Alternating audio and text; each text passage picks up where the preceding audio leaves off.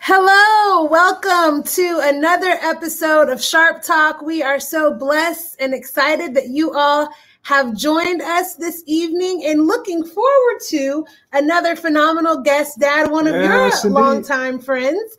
He is a Detroit son a um, Michigan State University graduate, a former Detroit Piston, and now a color commentator for the Pistons for the last 35 years. It is our honor and our privilege to welcome Mr. Greg Kelser to Sharp Talk. Hi, Greg. Hey, Rebecca. How are you? Hey, Luis.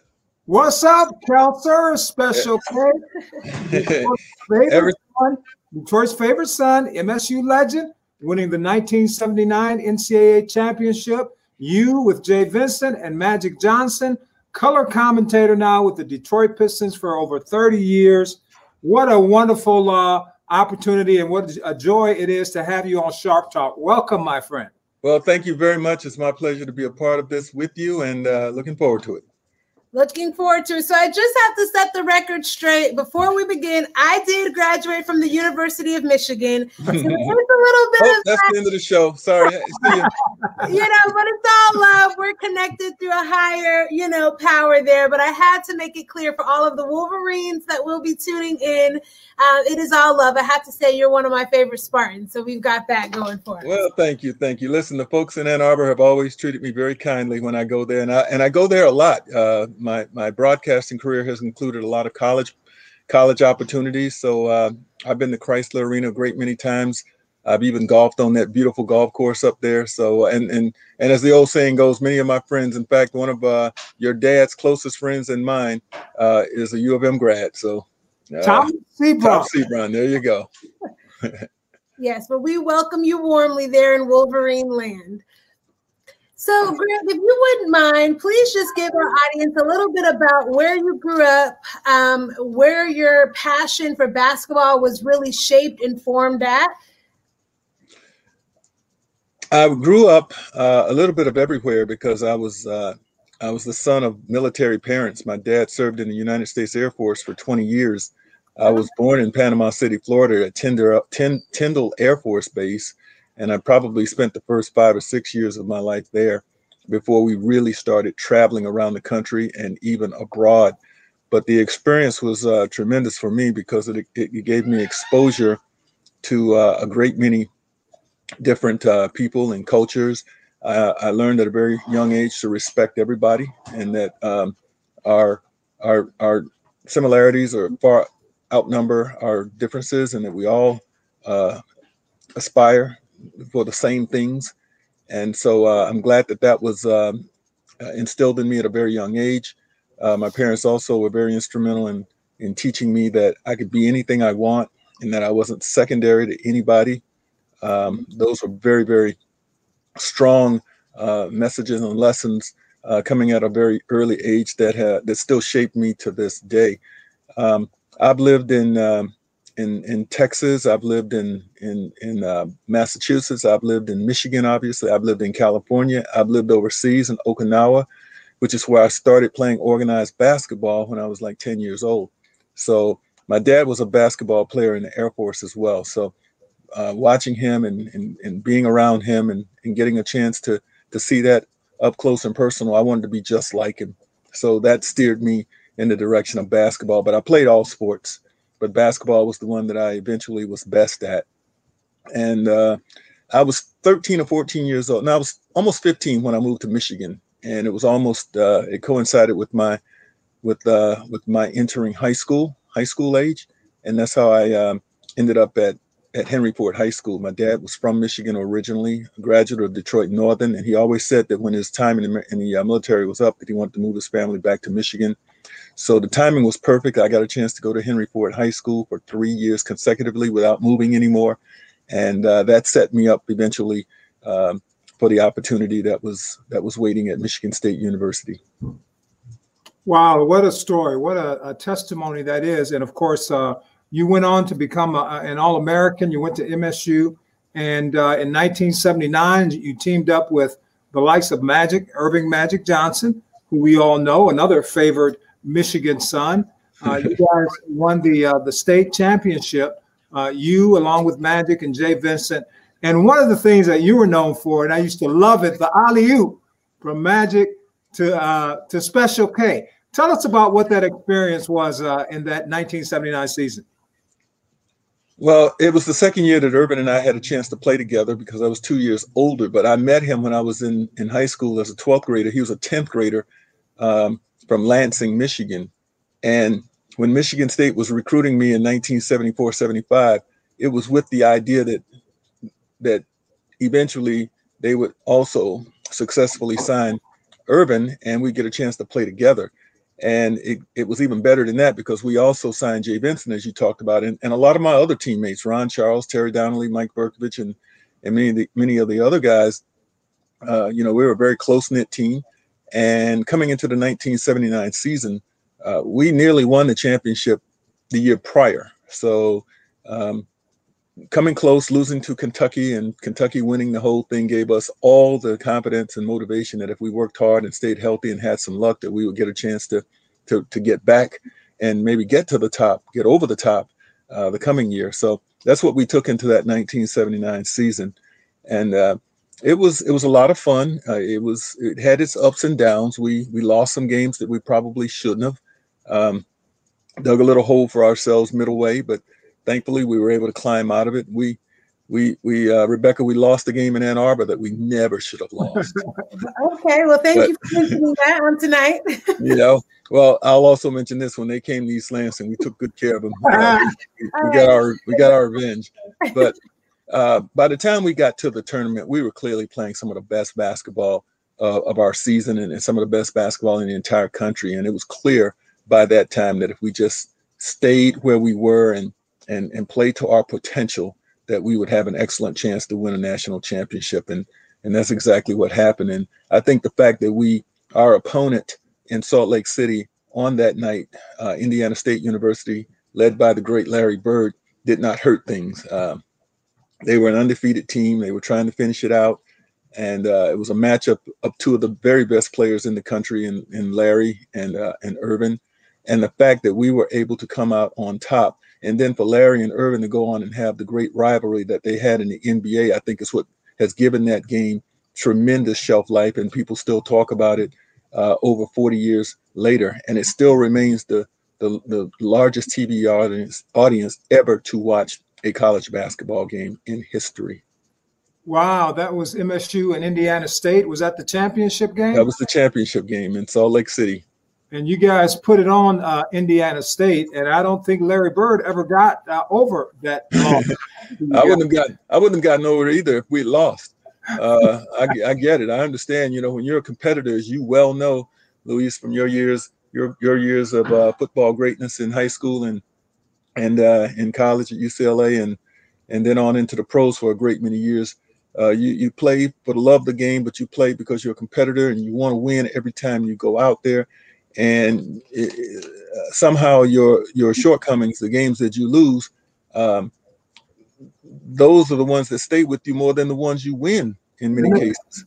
So um, I get it that Larry's still, uh, uh, you know, suffering from that because uh, we would have been doing the exact same. And I've got my share of of those type of losses to be sure. Yeah.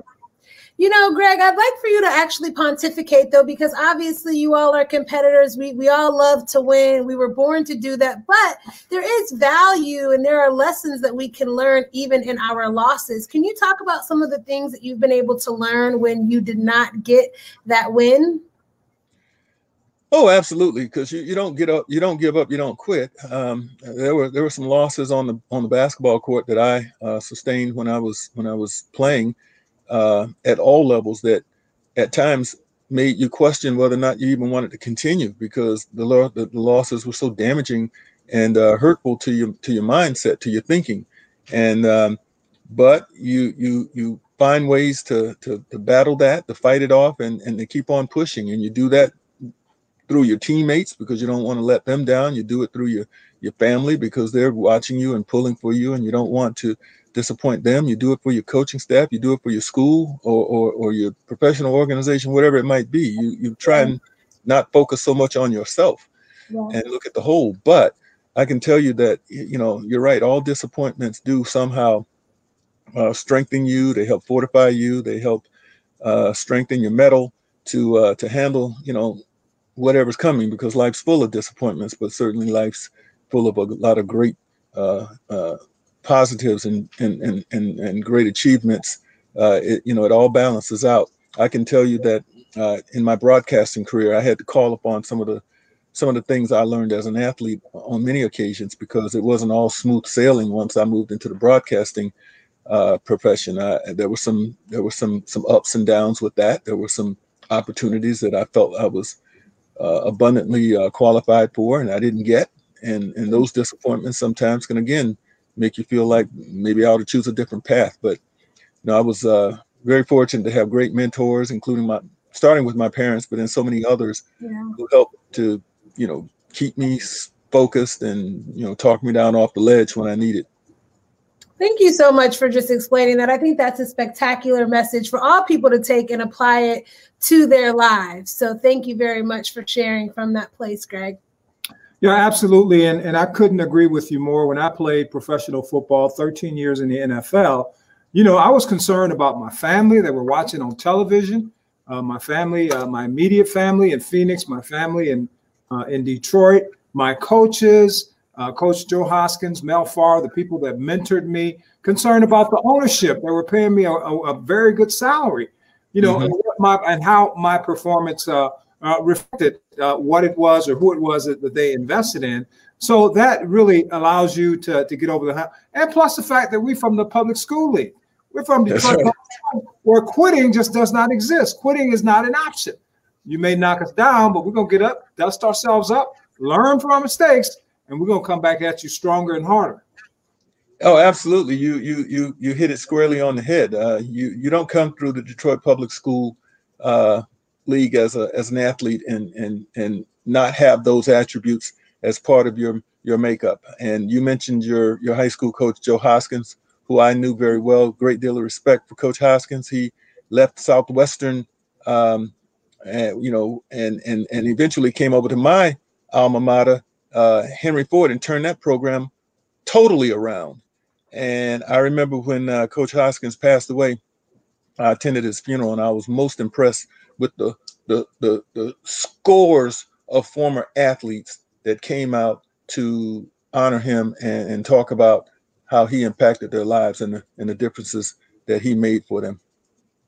Absolutely. Rest in peace, uh, Coach Joe Hoskins. Unfortunately, I was unable uh, to attend his fun- funeral, but he had a significant uh, impact being uh, my mentor in high school and, and through college. And really, the reason why I believed in myself as a young African American kid out of the Detroit public school system and was able to go and perform at the levels I did, not only academic athletically, but also academically at, at UCLA. He had a believe, always believe in yourself uh, mentality and he spread that through all through all of the young men that he had a chance to coach at Southwestern sure. or Henry Ford High School. Sure, you know there was a brotherhood like uh, uh, sense of feeling when when when guys from the from the Detroit Public School League would make uh, would, would would make whatever professional uh, uh, team or organization um, or league that they were that they were uh, aspiring to uh, to to uh, be a part of so when you became a professional uh, athlete, Luis, with um, with the Cardinals, mm-hmm. and you know we watched you with a great deal of pride and, and cheered for your success, and and uh, that's just how it was with people from the PSL. I don't know. I don't know. There's like that today. I mean, I've been out of it a long time as far as um, high school athletics in, in Detroit uh, are concerned. But I, I know back then, if, if a guy you could have battled him on the field or on the court or wherever, but if he made the league you then became a fan. Absolutely, absolutely, and and still are. You know, I was telling you before we went on air uh, how much I learned from you as a broadcaster, as a color commentator. You and George Blaha, and and how what great command of the English language you have. You know, and when you articulate, you just make me so very proud. Gregory Kelser from Henry Ford High School. Listen to him articulate, and look how you know how much he's teaching people about the game of basketball. Make us proud. Well, the the thing that I I remember um, when I first decided I wanted to be a broadcaster, I met a, a gentleman whose name is Charlie Neal. You may even oh, remember oh, Charlie. Absolutely, yeah. Charlie was a great mentor for me. I met him my senior year at Michigan State, and we became friends. He was working in the industry as a local uh, sports um, commentator for, uh, I believe it was Channel 2 at the time. And he became a friend, and being around him, I got a chance to see what he did for a living, and it just seemed like it was so much fun. I mean, it had its challenges, and and, and certainly um, it, it it was it, you know he had to be good at it. He always had to to prove himself, but that's just about any profession. But I really enjoyed what I watched him do, so I learned a great deal from him. And then when I decided that's where I wanted to go, he became um, truly a supporter, a mentor, taught me how to develop my style, and and then I started paying close attention to others that were in the business. And and there were a few who when they broadcasted it didn't matter the sport where it was basketball hockey baseball uh, football. I would listen to the announcers to see if i were if they were if they were telling me something that i perhaps was not aware of that i wasn't seeing for myself but making it uh, a lot clearer for me to understand the, the various nuances of uh, of each sport. And that helped me to decide that i wanted to be a teacher if I ever get a chance to broadcast and be an analyst, I, I didn't want to just give you the the obvious stuff. I wanted to give you the inside stuff that maybe you would never uh, understand or or or recognize uh, were it not for uh, for for the analyst. So um, I, I, give a lot of credit to uh, Coach Hubie Brown, who uh, coached a long time in the league and then became a broadcaster. And at 87 or 88 years old, he's still doing it to this day. I listened to him not too long ago on a broadcast, and he's still very good, sharp as ever, and and uh, and still teaching. And and that's that's sort of how I developed my style. I wanted to be a teacher. I wanted to be, and I wanted to be entertaining too. So uh, you know, I hope I'm achieving those things. And and this is such a very competitive business. I've seen many people come and go, and, and over the years, uh, I'm just very thankful and very fortunate that I have been able to maintain and sustain, um, you know, three and a half decades now. And and I'd like to be able to continue. You know, we all want to write our own uh, ending. So, uh, you know, I'm praying for uh, for good health and, and and that the opportunities continue. Well, you do you do a great job, uh, Greg. I, I, love listening to the broadcast. And here's a, a teaching moment right now. Um, it, it, seems like the three point shot is at a premium today in the NBA. The three pointer and the drive and kick.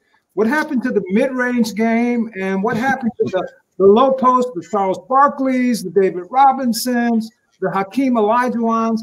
Why don't we see that so much anymore? Well, analytics became a part, a huge part of sports, and a huge part of of uh, coaching and, and strategizing to uh, to be most successful. And and analytics analytics says uh, quite simply, oversimplifying even maybe, that three is better than two. So uh, now the three pointer is a part of the game and, and probably here to stay as long as that line is there. Um, I still like the mid range game. I think what has happened is that the balance has been lost. It's it's overshifted to the three. Um, when I was playing, three was hardly used. You go back and you look at the the game that the, the highest scoring game in NBA history occurred in 1983. I think it was between the Pistons and the Nuggets out in Denver. They played a triple overtime game. Uh, the final score was 186 184. If you go back and look at that game, there were probably three or four three pointers attempted in the entire game.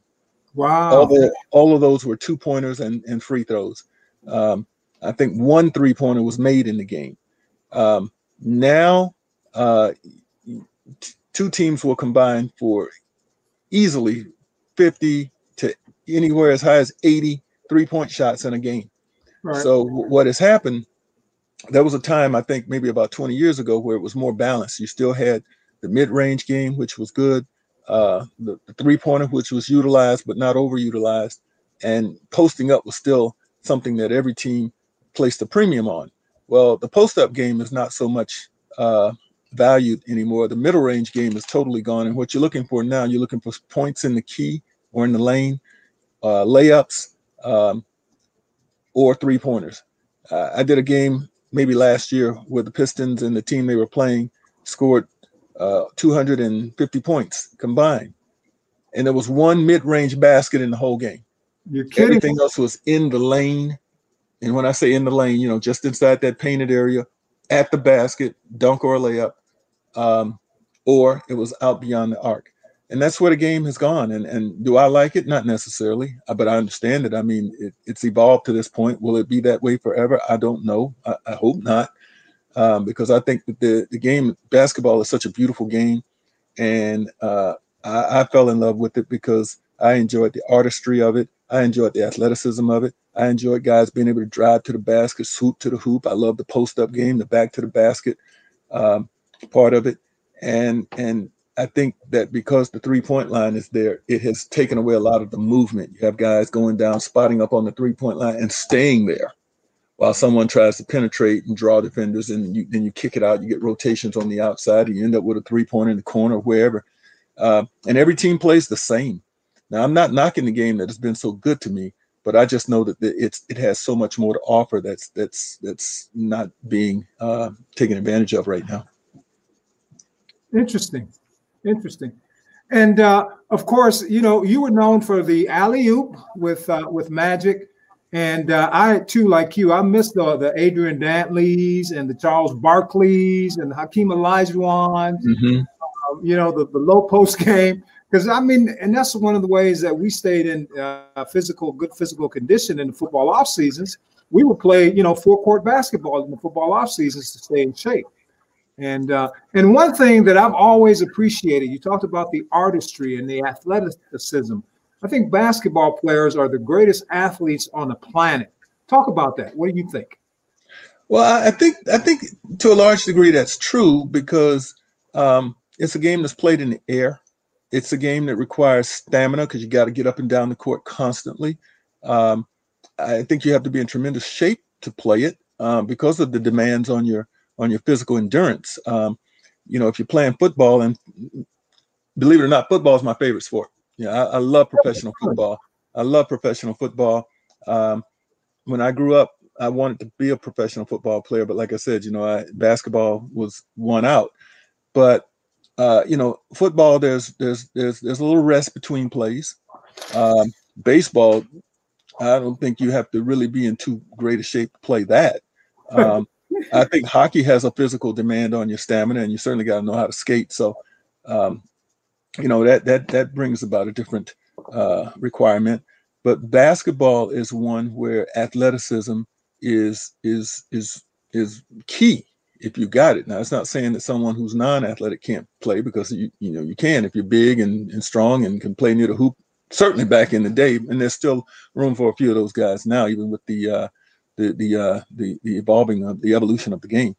But uh, I agree with you. Basketball does take a, a, a, heavy toll on on on your ability to to to to get up and down the court, to be able to run for long periods of time without getting tired.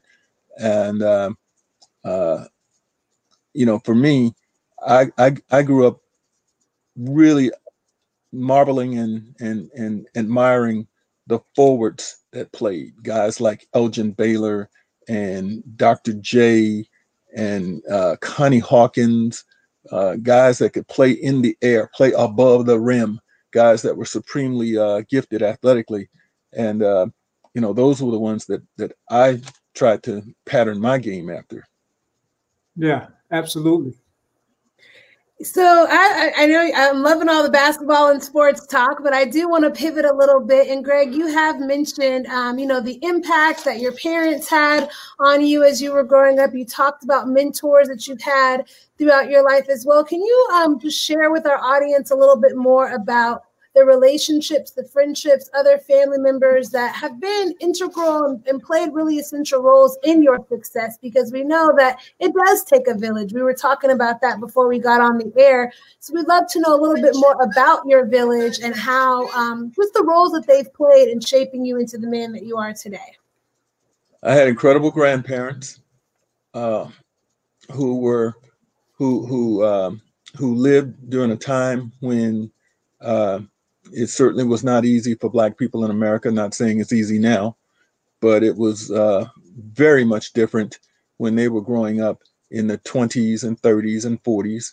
And um, I was born in the late 50s, so uh, I'm, I'm old enough to have seen some things that uh, would would still just shock and and and, and almost frighten you uh, nowadays. But my grandparents were instrumental too in in in teaching me and helping me to understand that um, we we will not let anything uh, stand in our way. We'll stand up proud and and uh, and and and ultimately, um, you know, account for ourselves. Be a man.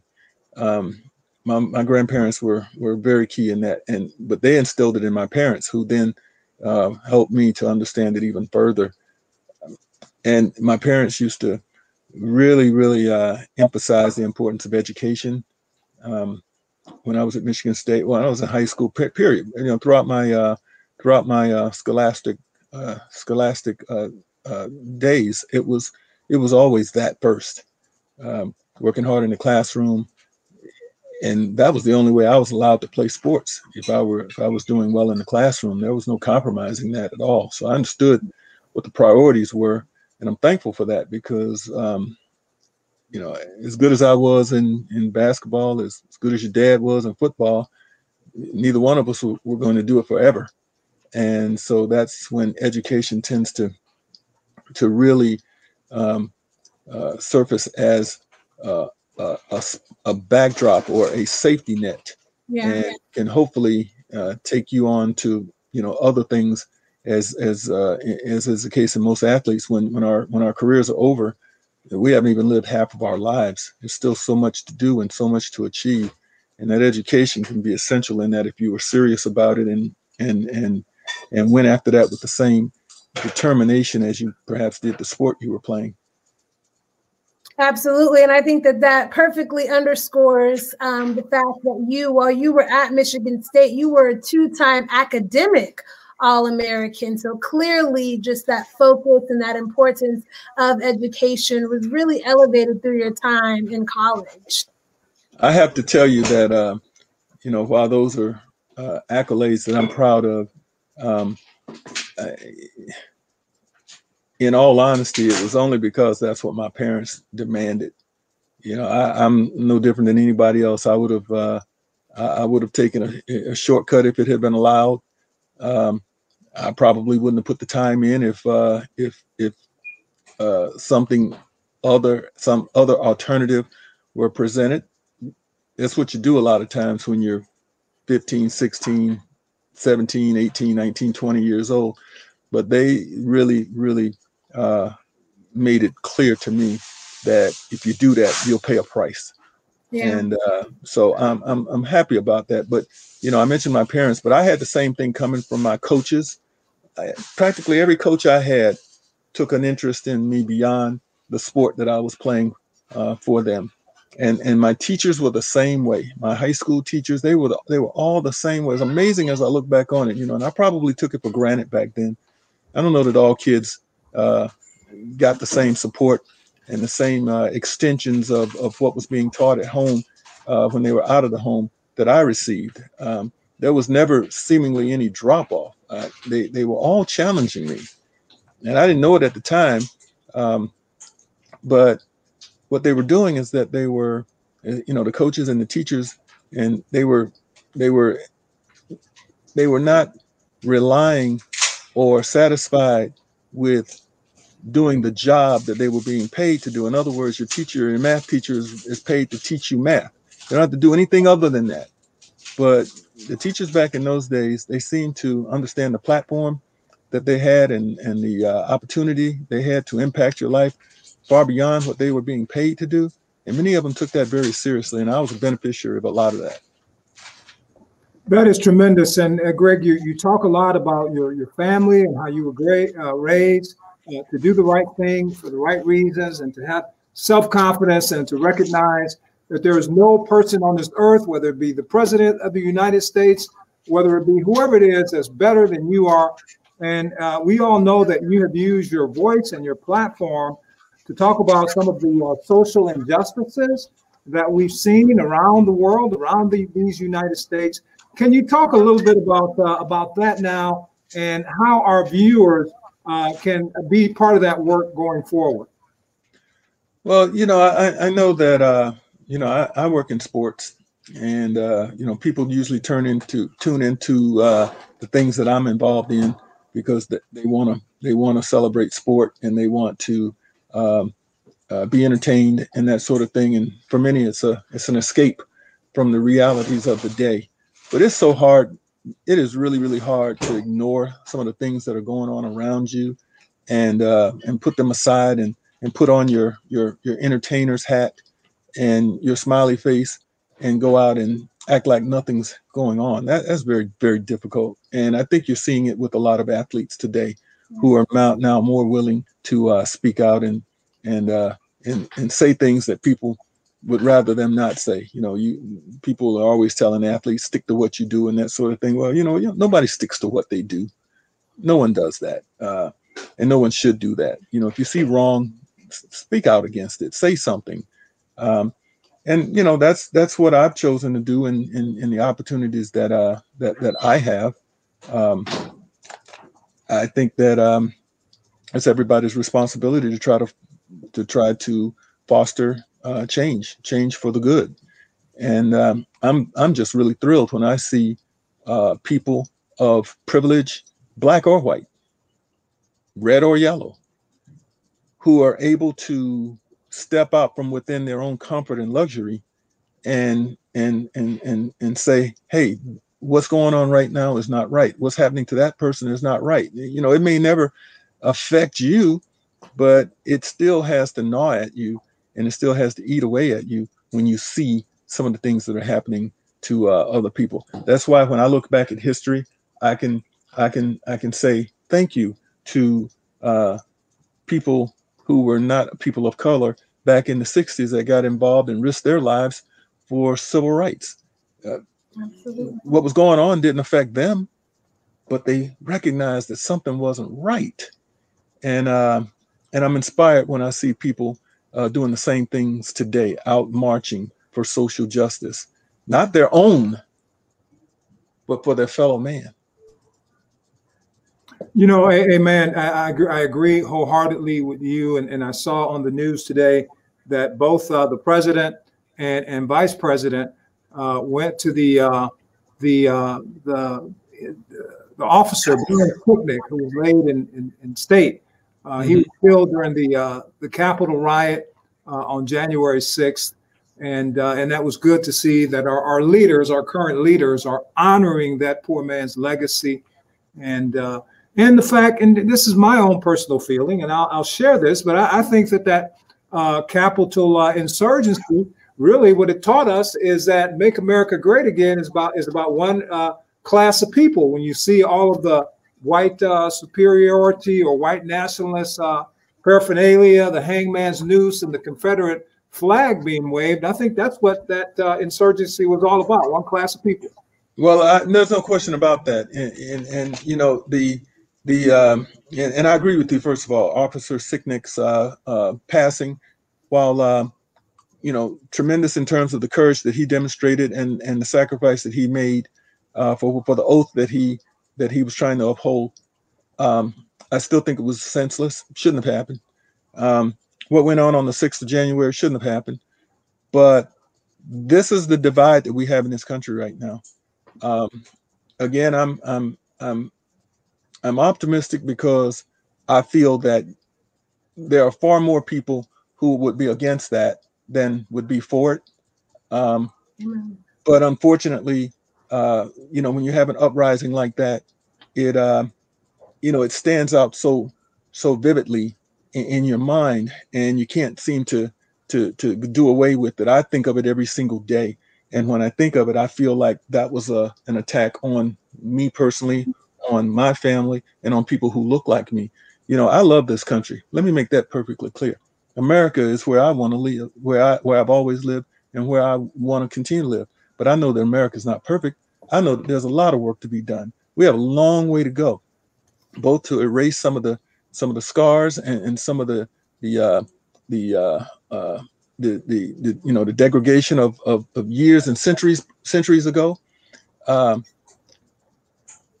and and and you know again growing up in the military you know that flag has a, a, a that flag has a definite meaning has always in my life but that even that right now is being challenged and you know i have to i find myself sometimes really really trying to fight to stay in the middle because i know that flag means good It's supposed to mean good, but when I see that thing flying on the back of a of a of a pickup truck speeding down the road with you know all kinds of uh, racist uh, um, signage on the side and, and what have you, now that flag takes on a whole different meaning.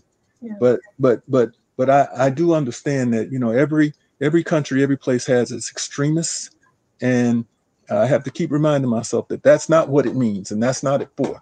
These people are acting out and they're doing it doing it under the banner of that flag, but they're really the ones that are disrespecting this flag. Thank yeah. you. Thank you yeah. for sharing that. Yeah, and I, I, love that. I love that in this season, well, I guess really last year, as things really begin to emerge after what we've known for centuries, as you mentioned, really begin to reach an inflection point, we saw that this whole concept of more than an athlete really arise, I feel. And sports are being used as a catalyst to bring transformation and to really highlight the stories um, of those voices that have been quieted for so long. And I think the media was pretty shocked initially that these athletes were willing to uh, sacrifice their own pay, were willing to sacrifice some of their own comforts in order to finally bring awareness to the, the gross injustices that we have faced as a people group. So you were able to be a part of that, especially through your color commentating. Can you talk about what it was like for you to be in the midst of that and kind of seeing the pendulum swing last year and, and some of the things that you're continuing to do um, to just raise that awareness and to continue to educate the masses with the platform you have? Well, uh, you know, I do have a strong platform, but I just want to say that you know what I do and what I what I've done uh, clearly pales in comparison to others that are out there fighting this fight every day. Yeah. I'm benefiting from that fight that has been fought every day for decades, but I do feel it's my my responsibility, however, to to uh, bring whatever awareness that that you know my position allows. And uh, you know, one of the things that you know I do with my summer basketball camps and such, we we teach our children. We we it's not just basketball. They're there to to to learn how basketball and academics can coexist. And we talk to them about uh, things that are important, like choosing your role models and and and respecting your teachers and you know doing everything you can to max out on your god-given gifts. We spend time in the classroom with them each and every day in addition to what they do out on a basketball court. So you know this in a small way we feel you know helps shape youngsters when they're at a very impressionable uh, age.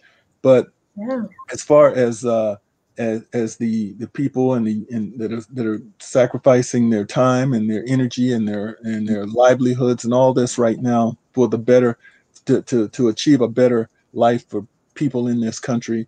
Uh, my my hat continues to go off to them. Um, I continue to support, you know, in any way I can what they're doing.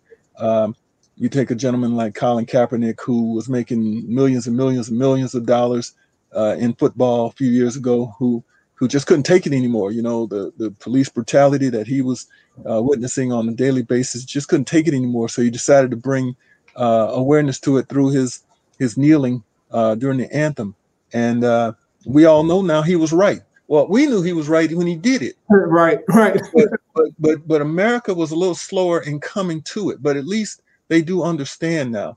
Um, uh, Mr. Floyd, George Floyd, who lost his life last year in Minneapolis to a, a racist police officer with a with a knee on his neck, um, is is as horrific as that was to watch and to again be reminded of how marginalized uh, black people have been in this country. Um, you you you almost find yourself being thankful that it was caught on video. You you find yourself being uh, glad that it was it was it was as disgraceful and, and as as graphic as it was as stomach turning as it was because what it did it got a lot of people to say whoa wait a minute here that's not right yeah. and then to get involved and strengthen strengthen the movement so yeah. uh, you know much like uh, emmett till in 1955 uh, you know his his death and and and his his brutal murder and and and, and death and and the courageous act of his mother to expose his badly battered and beaten and disfigured body uh, how that still reverberates uh, 60 you know 65 years later um, perhaps the same thing will be uh, the, the, the passing the tragic passing of, uh, of, of George Floyd. Yeah.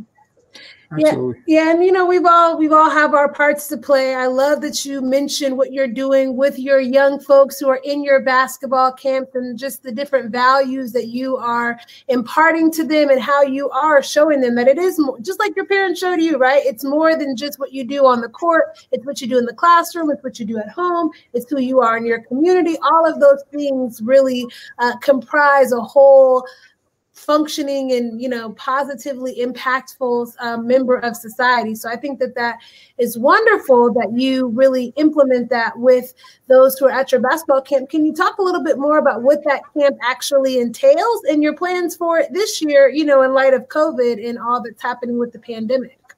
Well last year because of covid was the first time i think in 27 28 straight years that we didn't have a camp.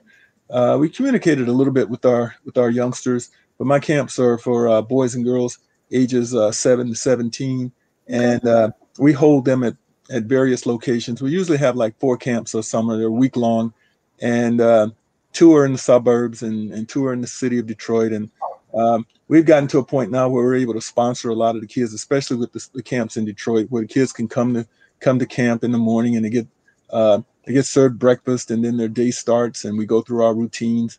Um, we're on a schedule, on a tight schedule. We have uh, volunteers who come in and run our mentoring exercises and teach life skills and things of that nature. And each boy and girl will spend an hour in the classroom each day. We give them a hot lunch at noontime and then we resume. And we go to three o'clock in the afternoon and then we dismiss them.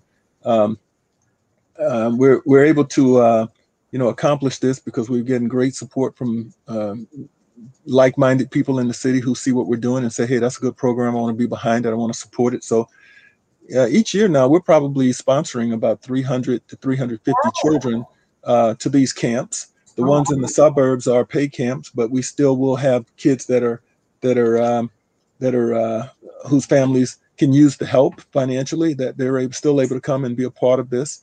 Um, so it has given us again, you know, just a great opportunity to uh, to teach and to to be present. I'm there every day. I take great pride in that.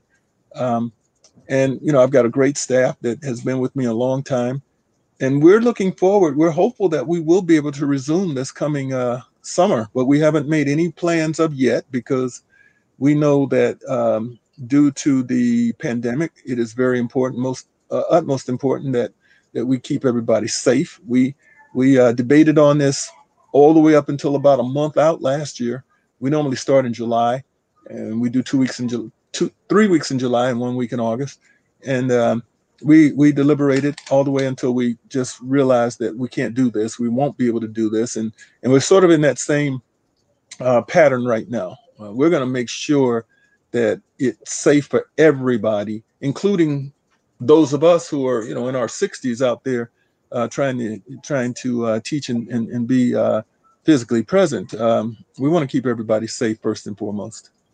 You know, I think it speaks volume uh, to your heart, uh, what it is that you're doing, not only in the suburbs. I know that when I play pro ball, we seem to be sent by the community uh, relations department more to the suburbs than we did to the inner city. And I used to always have a problem with that.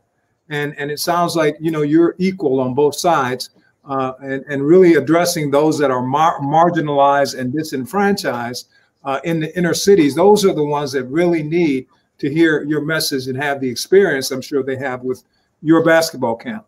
Yeah, you know, our camps in the city are probably 95, 90 to 95% uh, African American uh, boys and girls attending. Our camps in the suburbs are split, and it's beautiful. It, it's incredible. So we're able to uh, show again the role of sports and how sports can be a bridge. And when you get out there on the basketball court, as I'm sure you you uh, you understood and, and, recognized when you played uh, college and foot and professional football, Luis, your your teammate, it don't matter what color he is. Uh, you, you know, if you miss your block, you know that running back's to get tore up. Uh, you know, so you you go out there and you play and you play for each other and uh, you know there's a camaraderie that that uh, can sometimes uh, grow from that, that that you cherish forever. And that's the thing we talk about with our kids at our camps. We encourage them to get to know each other. And if you're there with a friend or if you're there with a brother or sister uh, move outside that box a little bit and get to know somebody that you don't know and talk to them and see what what you know see what their lives are about. See you know what their likes are and and that sort of thing. And and you'd be surprised uh, out of that will be you know friendships can develop that will last a lifetime i mean you you know yourself you you you have people in your life that you met that you would not have met through were it not for football back when you were a teenager and you still are friends with those people uh, to this day. And Rebecca, I bet you the same thing with you. People that you um, went to school with, or people that you met, um, you know, when you were a young girl, they're your best friends now, and they will still be your friends 30, 40 years from now. Yeah, no, great life skills that you're teaching the children and just giving them that access and that push, you know, to do something outside of their comfort zone. But like you mentioned, it will end up being rewarding to you, as it has been for me dad for yourself to have those really enriching relationships with people that don't look like me or think like me or may not have even grown up where I grew up at, but yet we can come together and really enjoy just beautiful friendships. So that is a wonderful point. Mm-hmm. Diversity is a great strength. Yeah, absolutely. Diversity Learning to embrace the differences strength. of others. Oh, that's again a life skill because as you go up and you grow through life, and when you go to work and you show up in these different places, you've got to learn how to work with people who are different than you. You know, you better, you better. You have to, especially as this country continues to diversify, right? Yeah. Thank you. Thank you. Shifting a bit, so you have to learn how to be accepting of those who look and think differently than you. Absolutely. So what I wanted to, uh, what I always ask, because it's important to me, and this is what you know is an underpinning of this show, is really legacy and us honoring those who have come before us, while also blazing trails for those that are to come after. So, Greg, you've talked a lot about respect, education, hard work, excellence. I want to know what do you desire your legacy to be? well for those who uh, who know me as a friend, I, I, I hope that they my legacy would be that you know that I was a good friend and that I was uh, someone that um, would be there and someone who was uh, kind with a thought and uh, and eager and and uh, uh, unselfish with an ear to uh, to listen uh, to the to the children. Uh, you know, I've, I've mentioned you know the role models that i that i have. And you know i talked about some of my coaches and i could name them by name. I could name uh, the people who have helped me in my career by name. I can certainly mention the teachers that were instrumental that stood out when i was growing up. Um, their legacies are, are very strong with me. Well all i'm trying to do is be that same thing for somebody you know when they talk about uh, those that maybe had an impact in their lives that may have said something, did something, uh, demonstrated something, um, practiced something uh, that you know that they can mention my name and smile and say, well, you know what, I, I you know, he had a part in that. You know, I, I, I get a big kick out of because I, I did my first basketball camp when I was 20 years old. So that was like 1978. And um, I've been doing my camps ever since. And you know, there I was 20 years old, so there were like uh, kids in that camp that were 15 years old because I think that year we we we went from like eight to 15.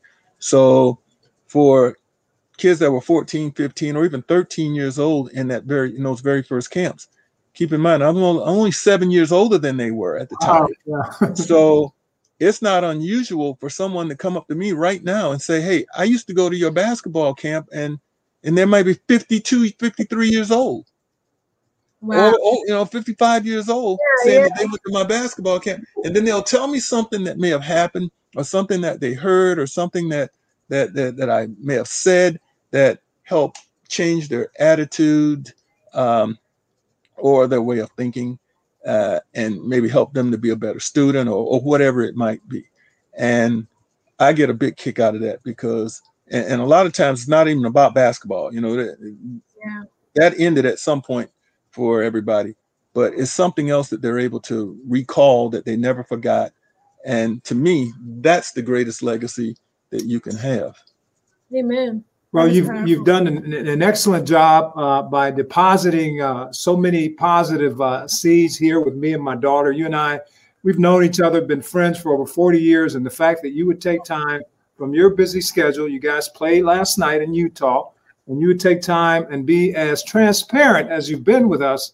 Uh, that's part of, of your legacy, and I know that you've sown some tremendous seeds in our lives and the lives of our listening audience. And I just want to thank you, Greg, for taking that time and and uh, being with us on this evening. Well, it, again, it's my pleasure. It's an honor, and uh, you guys keep doing the great work that you're doing to inspire uh, people and and and uh, and to bring the best um, that you can for your for your listenership. And uh, and my hat goes off to the both of you too for for understanding the importance of the roles that you play and embracing them in the manner in which you have. I wish you all the continued success, and please uh, uh, do all you can to stay safe. We need you. Amen. Likewise, we say the same thing to you and your family, Greg. And until the next time, God bless you. Thank you once again. And we're excited to continue to see you out there color commentating and bringing awareness and just showing up as your authentic self. It truly is a blessing. Thank you so much. Good to be with you, Luis. Good to be with you, Rebecca. You, bro. Keep doing what you're doing. Take Thank care. you. Sure. All right. Righty. Well, thank you so much to Greg. That was a lovely interview. I really feel edified and exhorted after that. He, edified and uplifted and, yeah. and, encouraged. And yeah, he's got a wonderful, just artic- so articulate. Absolutely. You know, and so inspiring with uh, yeah. uh, with everything that he that he shares. He's uh definitely have the has a calling, a very big calling on his life. I was thinking as we were listening, he for president and you for vice president. We'll have to talk to him about that and see if he'd be open to it in 2024, right? But we're going to let Joe and Kamala do their do thing for now. Uh, but again, we just want to thank all of you for viewing tonight. It has been an honor and a privilege, per usual, to be with you. We are excited to share that next week we will actually have our first woman guest, which I am clearly overzealous about, uh, Miss Michelle Carter, who is an Olympic gold medalist in shot put.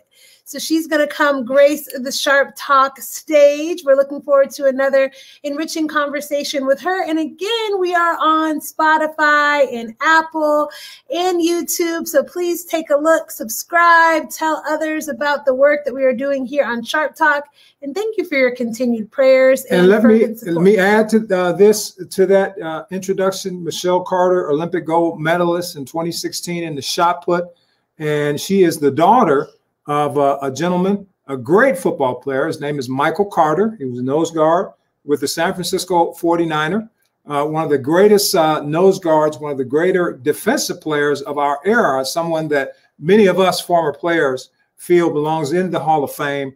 And uh, so that is uh, Michael Carter's seed, Michael Carter from the San Francisco 49er, uh, his daughter. So we are excited to hear what she has to say as she shares our heart her heart with us on next week. Please join us. Please join us again. Thank you all so much. Like Greg said, please do your best to stay safe because you are needed here in the earth for such a time as this. So until next time, may the Lord bless you, keep you, be gracious to you. May he lift up the light of his countenance unto you and give you and your family shalom. Take care. And thank you so much, cousin Amelia. I see all of your comments. We appreciate your support.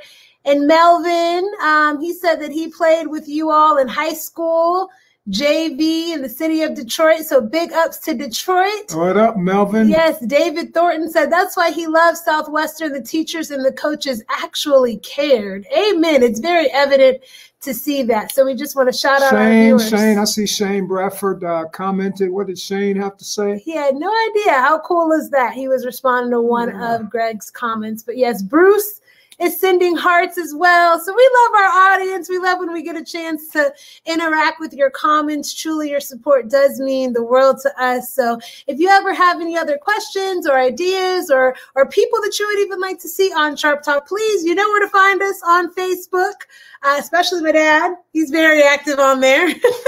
so again, thank you all so much. We love you, and we will see you next time on Sharp Talk. God bless.